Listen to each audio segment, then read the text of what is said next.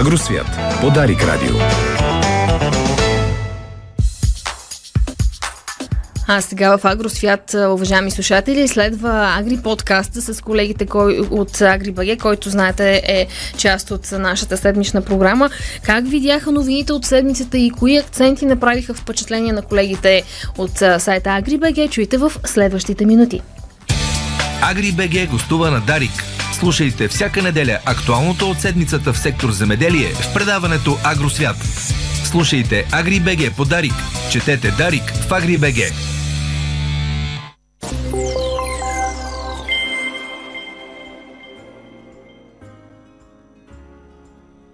Здравейте, уважаеми приятели на Агри Подкаст. Аз съм Биляна Вачева, с мен е Христина Василева. Добро утро! Добро утро от мен!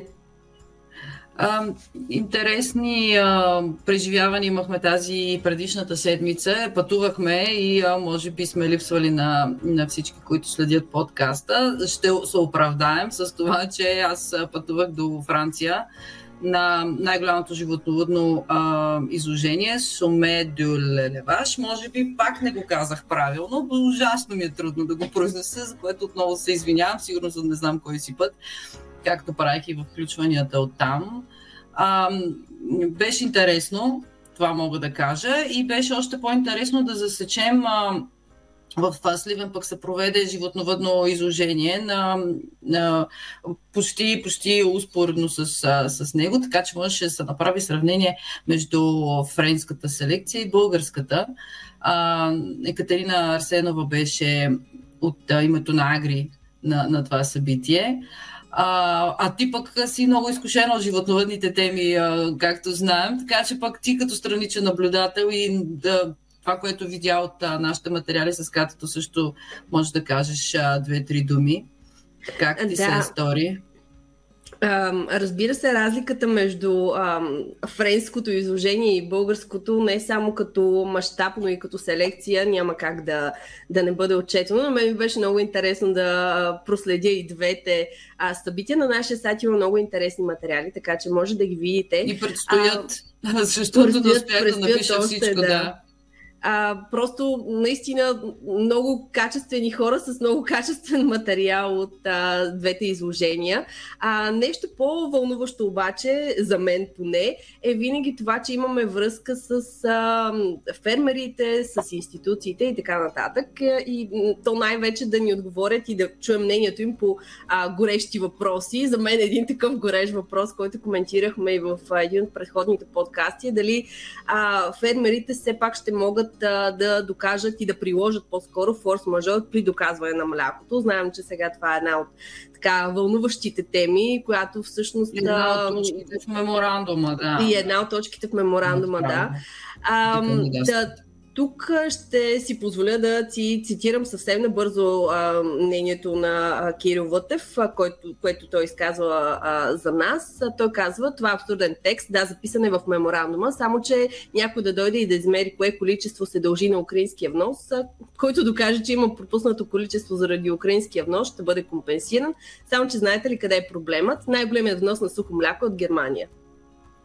Така е, той го спомена това и пред мен а, във Франция, когато, защото аз бях част от делегацията с министъра на изложението а, в Клермон Феран. А, и ние точно това дискутирахме и а, очевидно, а, а, а седмица преди това и аз изказах подобно мнение, че ще е трудно и ще не знам как точно ще се случат нещата. Явно нали, не само аз съм на това мнение. Тук бързам да кажа, че все пак това е искане на фермерите и най-вероятно те самите имат някаква идея как ще се случи, така че се надявам да се, така да се прецизира, за да може да, като ще се дава такава помощ и ще се случват тези неща, да са честни и да са, как да кажа, да, да помощ да получат тези, които наистина са пострадали от тази гледна точка е важно да се слушат нещата правилно.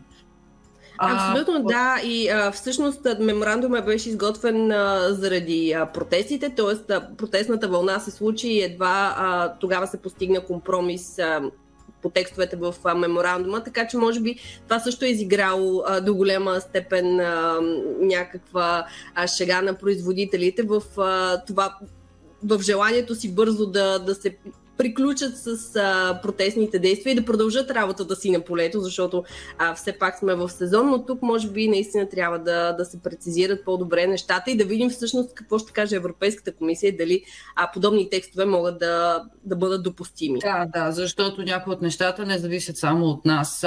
Аз едно от нещата, което исках да ти спомена тази седмица в подкаста, имах много интересен разговор с Виктор Ромбалт, който отглежда зърно и зърнени култури. И не само се оказа, и кориандър, и така доста, доста различни неща а, залага в стопанството си в Видинско.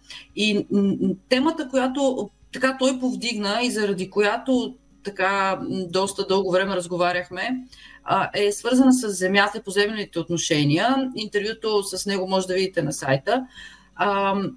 И точно тогава се замислих защо, когато а, се отиде на тази среща а, по време на протестите и а, още залагането на тези искания, не се включиха такива дългосрочни а, проблеми, които да могат да бъдат а, а, стартирани и, и да се върви по тях, като поземлените отношения. Проблемите с едногодишните договори, знаеш какви са, там никой не, никой не може всъщност да, да предвиди до година дали ще ползва конкретна земя а, и а, няма как да залага различни, най-малкото сега, екосхеми, дзесове, всичките тези неща, пък да не говорим за биологично земеделие, Тоест ти, дори Виктор Ромбалт каза това, нали, ти не можеш и с напояване да се захванеш, т.е. да инвестираш в някакво напояване, ако не знаеш до година, че някой друг ще я ползва тази земя, ти защо да инвестираш в нея? И точно такива неща дългосрочни можеш също да залегнат в тези разговори с правителството,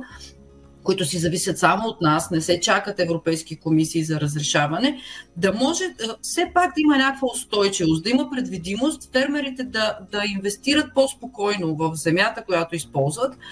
Той спомена за, за години 9, 27, примерно с Белгия правихме сравнение. Тоест един фермер, ако знае, че 9-10 години ползва една земя, той може да си позволи да инвестира някаква по-голяма сума, по-сериозна, за да може да, да прави земеделието както трябва и да бъде по-спокоен за това, което се случва с него до година, по-до година и така нататък. Така че според мен в тези разговори така и така им беше паднало, нали, цялото правителство се станало там, можеше да, да се включат и такива теми. Абсолютно. А не такива едно, еднократни нали, а, решения, които сега и, и освен това да чакаме Европейска комисия, евентуално да, да. да ги подкрепи. Напълно съм съгласна с теб. Между другото, още един пресен пример от тази седмица, защото аз следя а, така и темата с фотоволтаиците върху пасищата. А, но а, тази седмица ми попадна, а, фермери просто сигнализираха, че а, на обработваеми земи също се поставят фотоволтаици и то обработваеми земи до канал на напоителни системи, който всъщност а, е недействащ по някаква причина. А, по каква? Ясно. Е. така.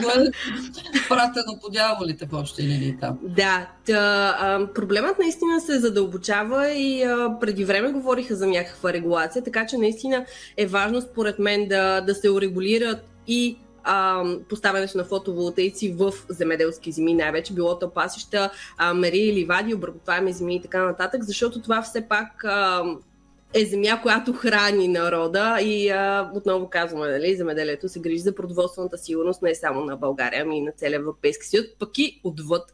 Така че просто е тъжно подобни, подобни обработваеми земи да остават може... Извинявай, че те, че те прекъснах. Да, съгласна съм от една страна. От друга страна смятам, че, че тези технологии трябва да се използват, но трябва да се намери начина така да се използват, че да не пречат, да не се завзема земята малумно нали, да се хвърлят едни фотоволтаици върху нивите, а да се направи така, че хем да се ползват, хем да не пречат. Тоест някакъв среден вариант. На нашия сайт, между примери, да, на нашия сайт точно има много такива добри примери, не само а, от, а, с а, фермери от а, чужбина, но и с български фермери, които също а, предлагат а, подобни а, така, решения. Да, при, а, примерно, сега се сещам при ягодоплодните, самите фотоволтаици могат да се сложат отгоре, така че и малините да не прегарят и в същото време да ги пазят от а, градушки, слани и така нататък, но и да работят. Така че така. решения наистина могат да се, да се открият, ако просто искаме да работим в тази насока.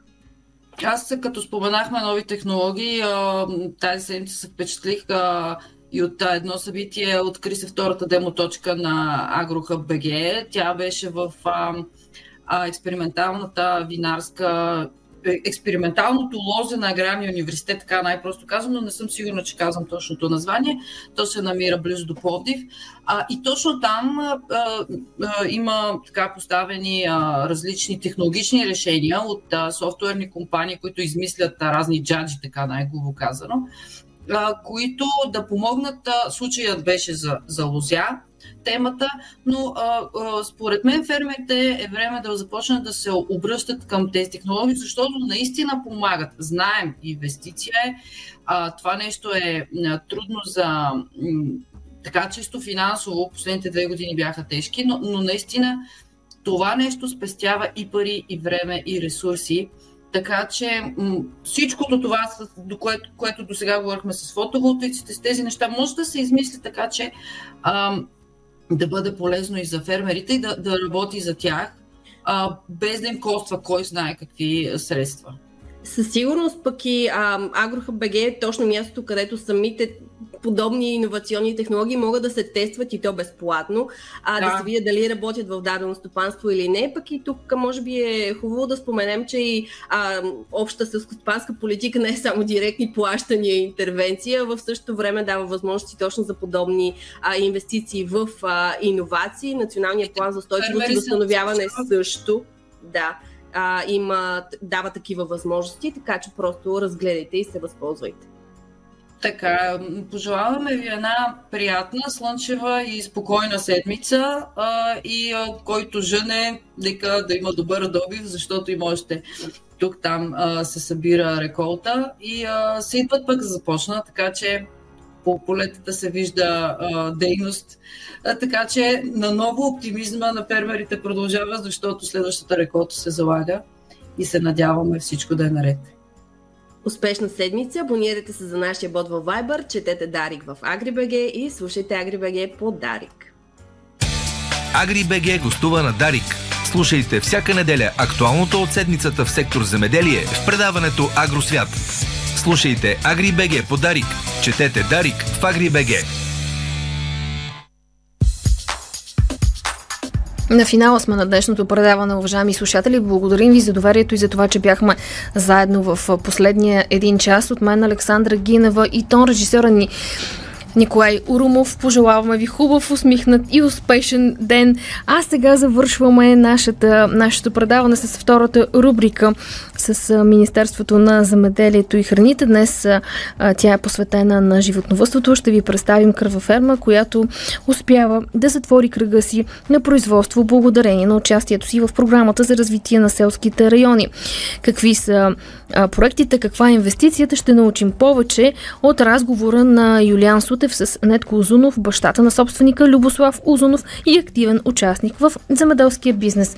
Чуйте повече и дочуване от нас.